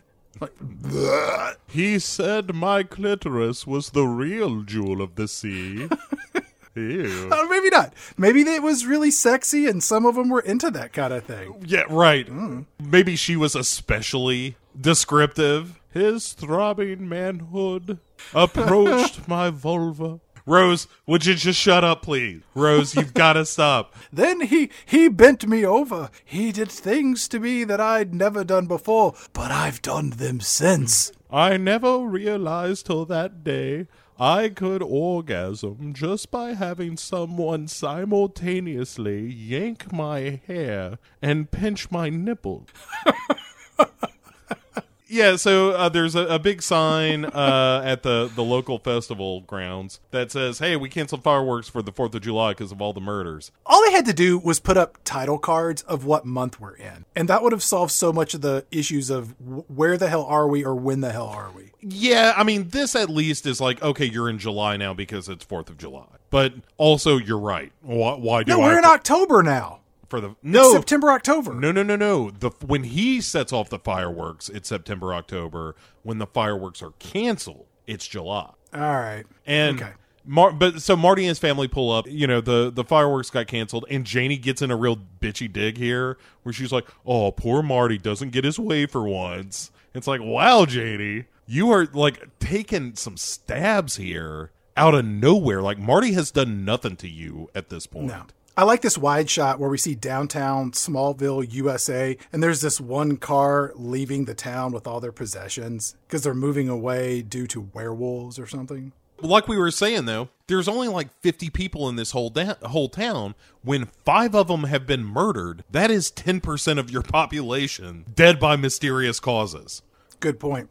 You know, just per capita, you would be like, well, there's only 45 of us left. The odds of me getting killed next are like better than half. At this point, yeah, yeah, yeah. I mean, I'll take, I'll like you tell me there's a roller coaster with a hundred seats, one person gets decapitated on that coaster. I'm like, eh, I might get on. Back at Marty's house, Gary Busey shows up and he's got a surprise for his little buddy. And Busey says, Where's your mom and sister? And Marty says that his sister is walking around in her new clothes, showing off, and I quote here, her tits. Yeah, Like nobody's seen those before. uh huh. That's gross. So Red then gives his, his kind of pep talk. Like he is really building to a moment here where he's like, "Now let me get this right. They canceled fireworks on you. Your best girl moved away, and some crazy person killed your best friend. Have I got it right? Is that all the tragedies have befallen you in the past three Well, months? it's, you left out that my legs don't work, but yeah. Yeah, but that's from way back. I'm talking more immediate tragedies. he's like, yeah, yeah, I guess so. And he goes, all right, it is time. And he opens the the garage door to reveal one of those three wheeled motorcycles uh, that you see. It looks like a chopper in a wheelchair had a baby. Yeah, and I do like his ta-da. like all the cigarettes that Gary Busey's ever smoked come out in this ta-da. It's all the the mornings we're waking up at 10:40 a.m. was still way too early. It's a real ass kicker, ain't it? Let me grab the keys and my wild turkey and we'll get this thing out on the street. I feel like a virgin on prom night. Yeah, like two of those three lines are in the movie. And one of my favorite bits is where like Red creeps around the corner to make sure the coast is clear and Nan sees him, his sister, and uh he, he thinks he's being sneaky, and she goes, "Oh, hey, Red, is everything okay?" And he just goes, "Hey," and then walks off. So Marty, a kid who has no use of his legs, gets on this death machine and just floors it out on this country road. This thing starts doing wheelies. It looks like it's going maybe 50 miles an hour. He's going to die. Yeah, yeah, and it's going to be to really, really bad music. This is one of those moments where it's just all soaring guitar solos. He's passing cars double yellow lines, man. The fact that he doesn't hit just a chunk of wood in the road and go flying off into some ravine is shocking. Honestly, the fact that at no point is the silver bullet itself this incarnation of it, which is just a death trap, aside from getting stuck once, it's never a problem, you know? It doesn't do anything, really. No. Well, mm, I, I guess it gets him away uh, from the werewolf here in a minute. But so he drives dangerously all through these country roads, swerving around blind turns, the whole deal. And he gets back from this adventure, and uh, Gary Busey is just sprawled next to the garage and is get- Drunk one assumes. sure. He's he was taking a little bit of a nap, you know, a little bit of a breather, and uh, he gives him this really uh, nice speech that I like, where he's like, Marty says, "This thing goes so fast." He goes, "I know it goes so fast, but I built that thing because I love you, and if you ever got hurt on it, it'd kill me." You understand? And he's like, "Yeah, I get it." And it's like, "All right, th- this is one of those moments where you're like, this is why you pay Gary Busey to be in your movie because he can sell this." So now it's it's nighttime and the whole family's having a lovely dinner. So either they've come to grips with Gary Busey's chronic public alcoholism, or maybe he's clean and sober now.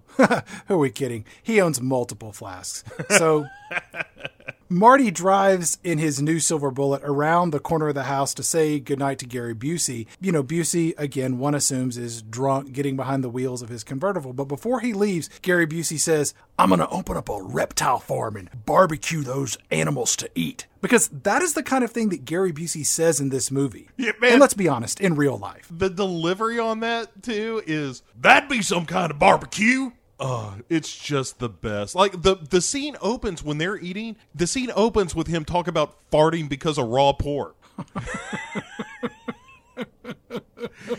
Gary Busey goes to the trunk of his car and breaks out this large paper bag filled with fireworks, mm-hmm. and he gives them to Marty because, as Gary Busey puts it, Because no crazy asshole should beat the good guys. Remember, Marty, team, T E A M, stands for Together Everyone Achieves More. Remember that. And he, the tag on it is if you can dig that. It's again, this is priceless Gary Busey. This is the reason you buy the ticket. So later that night, Marty, a kid with no use of his legs and using only his arms, climbs out of the second story window of his house and lowers himself down to his new rocket wheelchair and just drives off into the woods to go shoot off fireworks. Yeah, he is more enthusiastic about fireworks than anyone outside of toddlers ever has been. Uh, he he's on this bridge shooting off like like it's basically waving sparklers around and, and shooting off those like shitty ones that spin and make a noise. yeah. Zip up and stuff. And there was one rocket. He, Save this one for last. You're gonna like it. It's a rocket. Uh, that Gary Busey. you could really fuck somebody up with this. But off in the woods, there's something lurking. And the music here, Chad. uh, Speaking of Jaws, the music is. It is. It is. It's just Jaws music as he's peering through the the trees. Then Marty's like, oh shit, my buddy Brady got killed out here in these woods. I should probably get home soon. Yeah, he's got his very special rocket. He's saving for the end. He get he has it in his hand, and then the werewolf shows up. And just violently attacks. I'm sorry, slowly saunters up to Marty. He saunters, strolls. One might even say moseys. It's a real casual werewolf we've got on our hands here. Hey there, son. What you doing over there? You got a rocket? I don't know if we, if we've been introduced before, but my friends all call me the Wolf Man. Say there, son. What you got? Rocket? We're gonna fire that thing. Oh shit. Um. Marty lights up the rocket and shoots it at the werewolf, and it stabs him right in the eye. It's pretty good. Yeah, I mean the effect is bad, but it's a good shot. And Marty then takes off in uh, in his souped up wheelchair, goes home, climbs up his trellis to his window, gets into bed, curls up, you know, against the wall, and just stares terrified at the window, hoping that the the wolf man doesn't follow him home. Yeah, he makes lemonade in his pants for sure. God damn it. It's growing on me. Yeah, yeah. Uh, so w- again, one of my favorite scenes of the movie. Gary Busey gets a late night phone call from Marty.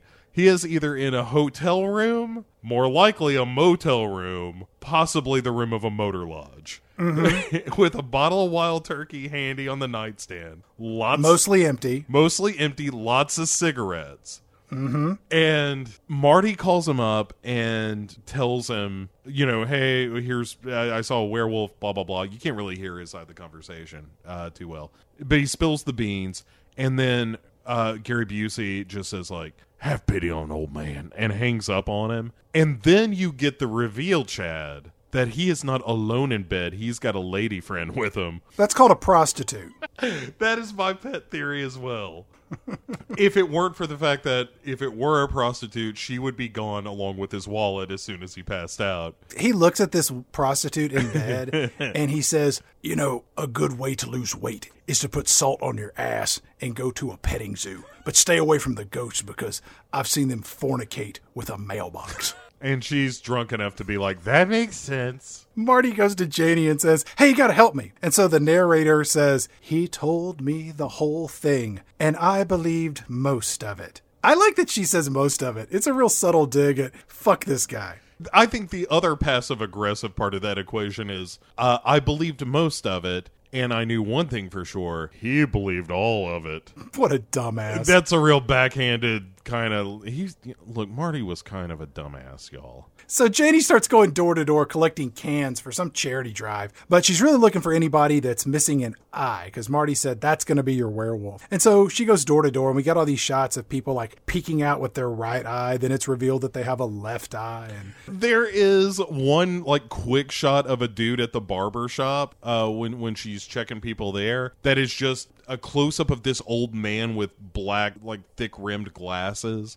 That looks like it could have come from the Legend of Boggy Creek. That's a real like ew kind of moment for me. Every time they cut to him, like, wow, that is a face. So finally, she ends up at the church with her, I don't know, stolen shopping cart full of cans that she's been collecting. And here the audience gets the big reveal that Reverend Werewolf is the werewolf. And a question for you, but why do they reveal this to the audience but not reveal it to Janie at the same time? Because just a few seconds later, Janie gets the reveal herself. It seems unnecessary. Yeah, it is because if the reveal is the dream, which I think it is, then why is any of this here? Like I understand why you you keep her from seeing so that he can scare her later, but you kind of almost don't need to see it at all, you know? Yeah, or And- the double reveal. Right.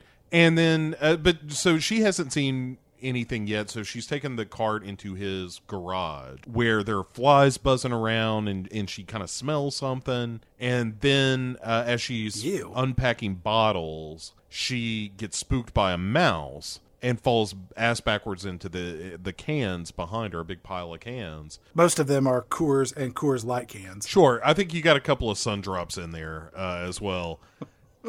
and underneath these cans, she discovers the peacemaker, or uh, you know the the remains of the peacemaker bat. Mm-hmm. And as she sees this and is putting two and two together, like, oh shit, maybe Marty was right, or at least something is going on. And it- the shadow of Reverend Werewolf falls over, and she stands up real quick, and it's just like could not look more terrified of an individual if she tried. Yeah, she looks like she's seen a velociraptor. Yes. Yeah, with the jello and the whole deal.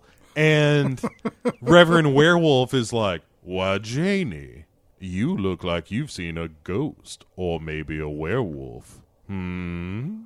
Maybe a Dracula or a Frankenstein. Perhaps a gill man? Yes, that is what they called the creature from the Black Lagoon, technically, Janie. and uh, he's like, "Do you need to lie down in my parlor, Jane?" And she's like, "No, no, I'm I'm leaving. Uh, not not because of werewolves. That's certainly not that. So uh, I'm gonna get out of here. You have yourself a good day, uh, Reverend Werewolf. Uh, I'll see you on the on the on the flip side. And then takes off Right. and tells Marty, you know, hey, here's what I found. And she says, but what are we gonna do? Marty comes up with a great plan. Marty comes up with a plan that, you know, look, all of us have done this at least two or three times in our lives, where you send uh, letters to local uh, reverends or priests uh, using letters cut from magazines, encouraging them to kill themselves. Well, yeah, right. It's like a ransom letter. Yes. And in this case, it says, I know who you are. I know what you are. Why don't you kill yourself? Yeah, it is kind of friendly that way. And it's more, why don't you? Not kill yourself. It's like, hey, have, Yeah. you, have you thought about killing yourself today? What do I have to do to get you in this suicide? It puts the onus on the preacher. Right. And so M- Marty is the one cobbling these letters together.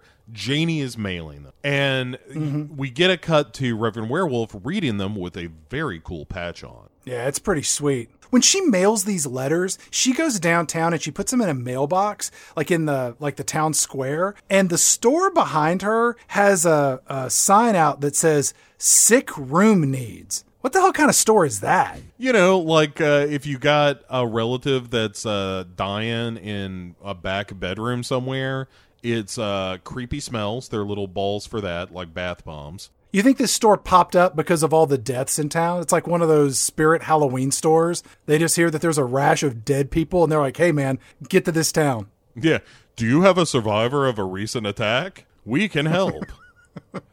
Do you have a bedridden child and or spouse? Weeping wounds, we got you covered.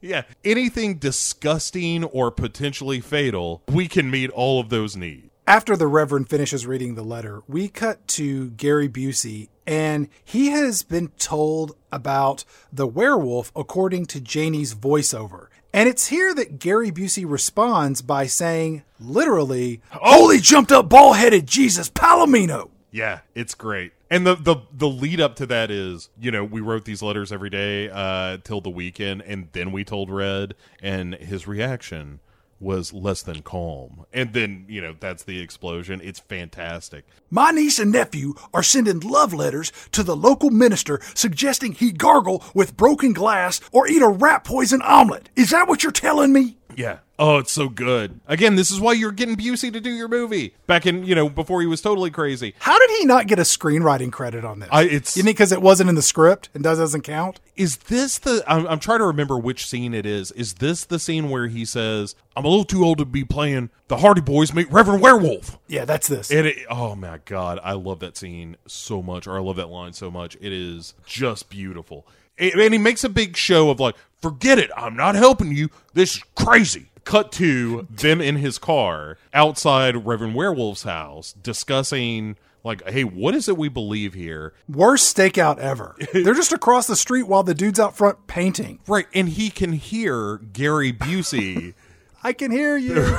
Hey, are you talking about me being a werewolf? Shut up, Reverend Lowe. Him, I expect it from. But you, Janie? And she's like, Look, I believe in Marty. You used to also.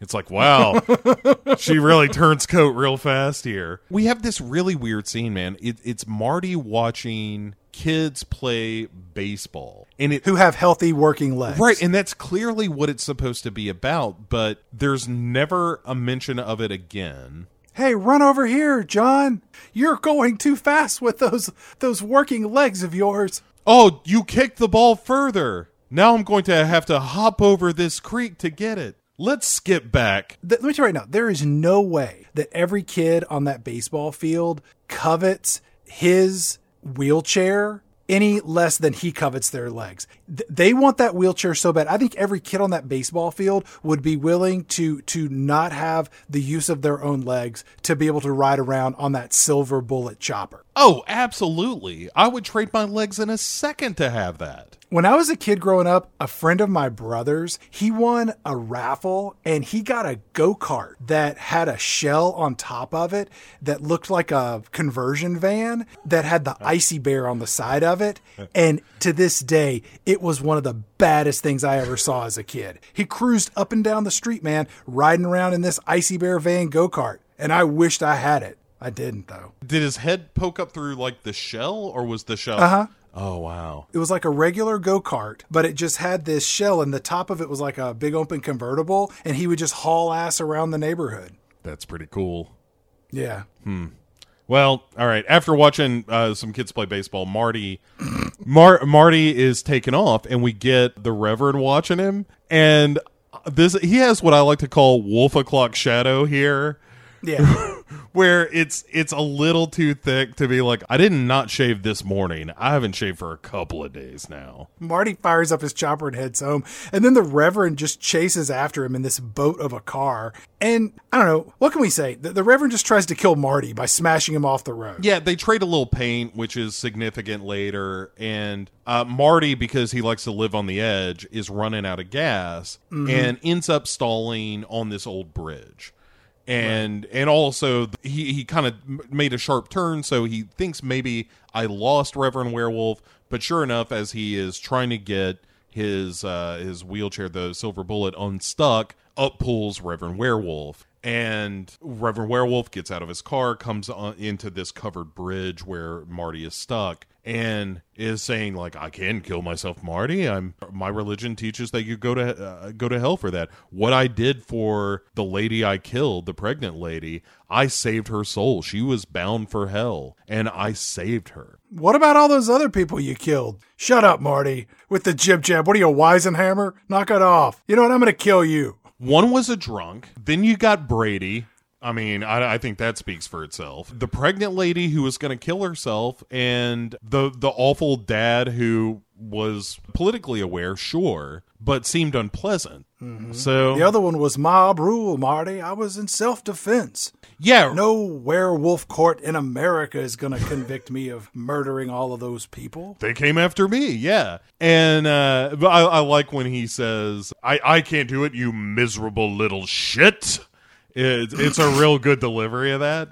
Mc- everett mcgill's real good in this scene. Anyway so as he's approaching and is about to you know murder marty and and is like i you know i genuinely feel bad about this marty.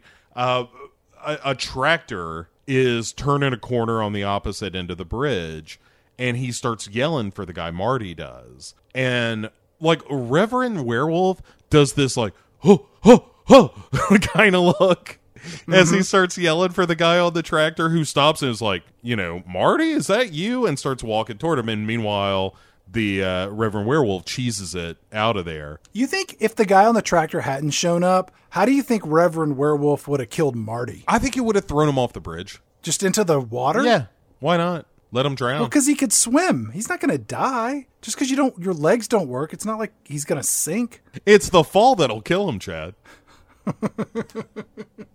Marty and Janie go back to Gary Busey and try to convince him that Reverend Werewolf is a werewolf, but Gary Busey still ain't buying it. And this is until he sees that there is some paint on the new and improved Silver Bullet where Reverend Werewolf's car banged into the bullet. And so that's all of the evidence that he needs. And then Gary Busey says, You know what failing stands for? It stands for finding an important lesson, inviting needed growth. I really like these. Um, and, and so Gary Busey then goes to the sheriff, who he knows well for numerous nights in the, in the clink. He's like Otis the drunk. He just shows up, unlocks the jail. Hey Joe, me again. I'm just gonna let myself in. Hey, would you mind putting the TV in there? Uh, they're doing a welcome back Kotter marathon, and I am keen to look on it. So he tells him at least some of the story. We don't really hear all of it, and we don't know how much he tells. But the sheriff says that is some story. Do you believe it? And he says, "Let's just say I think Reverend Lowe ought to be checked out." and when Gary Busey is telling the cops that you need to be checked out, 1st of mm-hmm. all, you are one of many. Second of all, it probably means that he owes you money. I like that Busey just pulls a cigar out of his jacket pocket and lights up as he's leaving. Yeah, yeah. Just like, all right, business done. It's cigar time. I did what the kids call adulting today. The sheriff goes to the church to, and I use this word very loosely, investigate. And then, after an incredibly prolonged scene, the sheriff finds the preacher hiding in the shed. And then the sheriff's like, uh, Hey, Reverend Werewolf, you better come along with me. And then the Reverend says, It's not my fault. And then he just wolfs out and hits the sheriff in the face with what's left of the Peacemaker baseball bat. This werewolf really likes beating people to death with this piece of wood. Also, uh, whoever designed that in the prop department is feeling pretty good about themselves. Yes. Uh. yes. Gary Busey and the kids are on a park bench, uh, and and talking about you know, hey, the sheriff has gone missing right after he sent him to investigate uh, Reverend Lowe, and this is where Marty gives him a necklace, and he says, "I want you to turn this into a silver bullet." And then Janie gives him her necklace too to make sure that he has enough silver. Right. And this is where we get Marty's theory about like the Reverend's going to wait to kill me the night of the full moon when there's no low left, only the monster. Which Gary Busey responds appropriately and hilariously You have gone right out of your mind. so good, man. Then we go to the gun shop, and and and Gary Busey goes to uh, what Janie describes as an old world craftsman who melts down the silver into a silver bullet. He goes in and he's like, Hey, I, I got a nephew and he's a big fan of the Lone Ranger and he wants a silver bullet. And by the way, I've been told by doctors and surgeons that I have the energy of 10 men who have normal jobs. If you could do me a big favor right now and prove a little pet theory of mine, would you mind shooting me in the chest? So he makes him a bullet, and uh, they go back to, you know, concoct their plan of how they're going to shoot Reverend Werewolf, right? Yes, the Red, uh, aka Gary Busey, has cooked up a plan so that the night of the full moon, their the parents are out of town going to New York. It's York. Halloween. Yeah, it's Halloween, of course. And they want a trip to New York, or he did, and is giving the tickets to them. And we learned very quickly he just bought some tickets and got him out of town, which means there is no hotel on the other end of that flight. Busey has to be living on some sort of settlement for a slip and fall at a Circle K. Oh yeah, a couple of them. He's yeah, he's he's what they call a confidence man. Yeah. Uh, it's late. Uh, they're they're hanging out. The TV is signing off. Everybody's asleep in the living room. Yeah, Busey's wandering around with a loaded gun in the house, as I'm guessing he does most nights in his day to day real life. Gary Busey is woken up in his his drunken stupor in his chair by uh, a cigarette burning down to his knuckles, uh, aka the Irish egg timer. and he wakes up and he's like, "It is ten till three in the morning. You kids need to go to bed. Now I'm gonna stay up." With this stupid gun, like I said I was going to do, but you kids need to go to bed. Well, he tells him, a very familiar feeling is beginning to come over me. I'm beginning to feel like a horse's ass. It's a pretty good line, man. and then the monkey arm shows up again and rips out the power lines. Yes, And Busey's like, it could be a fuse. right. And even Janie is like, uh, come on, man. Like, look, I was not Team Werewolf to begin with, but I'm Team Werewolf now. then there's a whoosh in the house, and Gary Busey's response is, oh shit! yeah. Gary Busey is like, all right, everybody, do not panic. And then there, the werewolf busts in from a wall behind him. like the Kool Aid Man. Gary Busey loses his shit for a second where he's just like, whoa! And little bit of trivia for you here, Chad. This was one take. They did not tell Gary Busey where the werewolf was coming in, and the response was genuine. Which makes all of this a hundred times better. So it busts in, and then the werewolf just starts wrestling with Gary Busey a little bit. Yeah, well, he also has taken the bullet out of the gun because that makes no sense at all. And he drops it on the ground and it falls in an air vent on the floor. So Janie and Marty run over and try to fish it out of the vent while Busey's getting tossed into a china hutch and a vanity. Yeah, and also one of the uh, when he was getting thrown into the China hutch, uh, even though it was like candy glass and all that, it's one of the pieces still stuck in his arm, and he's really bleeding in the last scene of this because of that. Which again, Wait, they didn't use a stunt man? no, that was that was all Busey, baby. Oh my God, this movie gets better and better. I'm you're goddamn right, it does. I like when Marty's sticking his fingers down in the air vent to pick up the bullet. There's an errant cigarette butt down Yes, a million percent Reds. there. There's somebody from the crew. I I like to believe what I believe, Chad, and that is red smoke shoved down there when he was smoking in the kitchen one or in the living room, and Nan was coming. He was like, "Oh shit!" That sounds about yeah, right. the the gun gets knocked loose, and Janie recovers the gun. Uh, Marty finally fishes the bullet out of the the grate, out of the air vent, and they load the gun. Marty has the gun. Uh, Gary Busey continues to get tossed around a little bit more. He picks up a fire poker and is beating the holy hell out of a werewolf. Yeah, That happens in this movie. Gary Busey takes a fire poker and just beats a werewolf about the head. And the werewolf does look like a bear. Yes, it looks like a very thin black bear. So they load the gun, shoot him. In, uh, they, they end up shooting Reverend Werewolf in the other eye, Mm-hmm. and he collapses against the wall and untransforms, which is far and away the best effects of the movie. Yeah. So the Reverend Werewolf is now naked in their house with a fresh gunshot wound to his right eye socket. How is this trio going to explain this to the police? Well, the the sheriff is dead. This is what they call private justice, Chad. They oh. throw this body out back in the woods, let nature take its course, and uh, and they're done. No way, nobody ever hears from Reverend Lowe again. Could you shoot someone in your house, then strip them naked, and then claim to the authorities that they were a werewolf? I don't think so. I think there would be some evidence, perhaps, that you had stripped them. I think that's where things go from you performed what some would call a reasonable action. the second you are undressing a corpse outside of a professional circumstance, Bleeding corpse, bleeding corpse. that doesn't make it better, Chad. Yeah, anytime anytime you were caught undressing a dead person and you are not a funeral director, you're in a Yeah. you're in a bad situation. Yeah, again, saying it out loud makes it sound a lot worse. Yeah, it'll have that effect. So Janie and Marty, they're sitting there and they're kind of having a good laugh. And Janie says, Marty, you okay? And Marty says, It's my legs. I don't think I can walk. And they just crack up. And this is where we get the strangest ending to any movie ever, where Marty says, I love you, Janie. And she says, I love you too, Marty. And then the narration kicks back in, which I had forgotten about again by this point. And the narrator, the older Janie, says, I couldn't always uh, say that to Marty, but I can now. I love you too, Marty.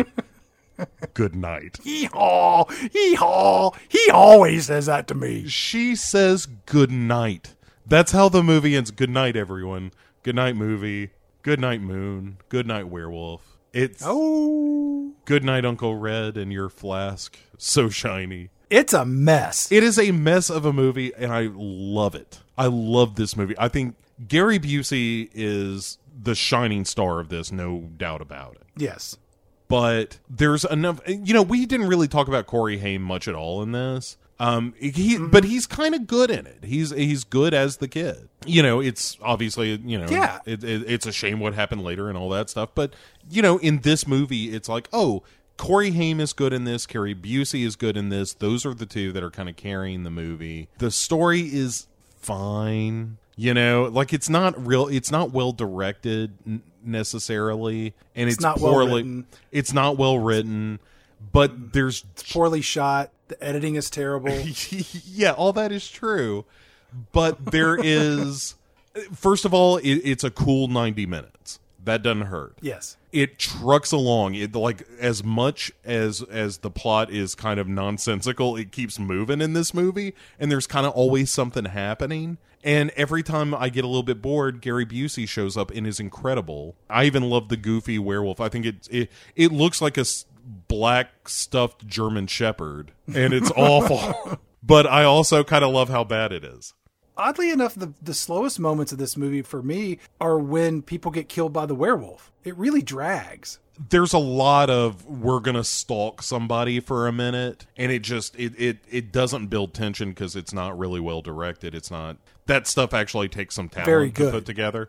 Yeah and and, and but yeah you're right. Like the worst stuff in this movie is the werewolf stuff. The best stuff in this movie is anytime gary busey is saying Gary anything Busey's on screen. yeah but what, what was your reaction like would you recommend this to someone Oh, I mean, absolutely, I would recommend it. I mean, it's not good, but I definitely would recommend you check it out if you've never seen it before. One of the things I think about Stephen King adaptations to the screen is that by and large, people think about his movies as a brand, that he writes horror films or that he writes scary films. And I don't think that that's the case. In fact, I think that that's an inaccurate perception. And that's probably nowhere more obvious than in the upcoming film, episode three of this season, where we will be exploring The Running Man. Yeah, that is a uh, a story that ends with the main character flying a plane into the television headquarters while he holds his intestines in from a, a slice across his belly.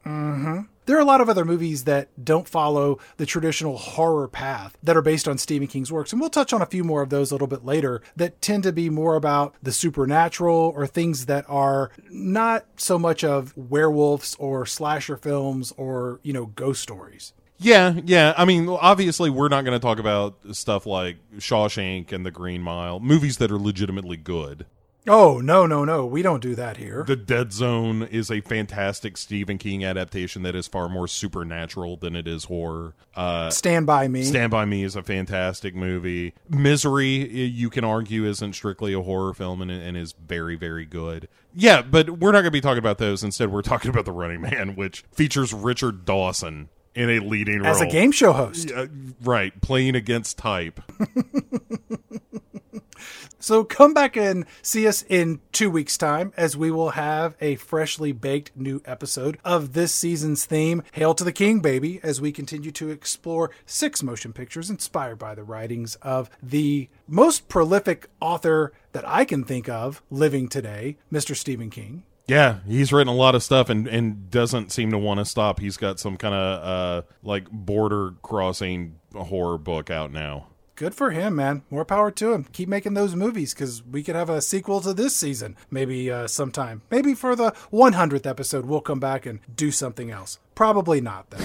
so, as always, like, rate, review, send us an email, pick6movies at gmail.com. Bo, any final thoughts on your 187th viewing of Silver Bullet? I love it. It was great to do it. Uh, the 50th anniversary is, of course, the Busey anniversary. It was only appropriate, and I loved every second of it. And I can't wait to see a giant fat dude wearing light bulbs in the next episode.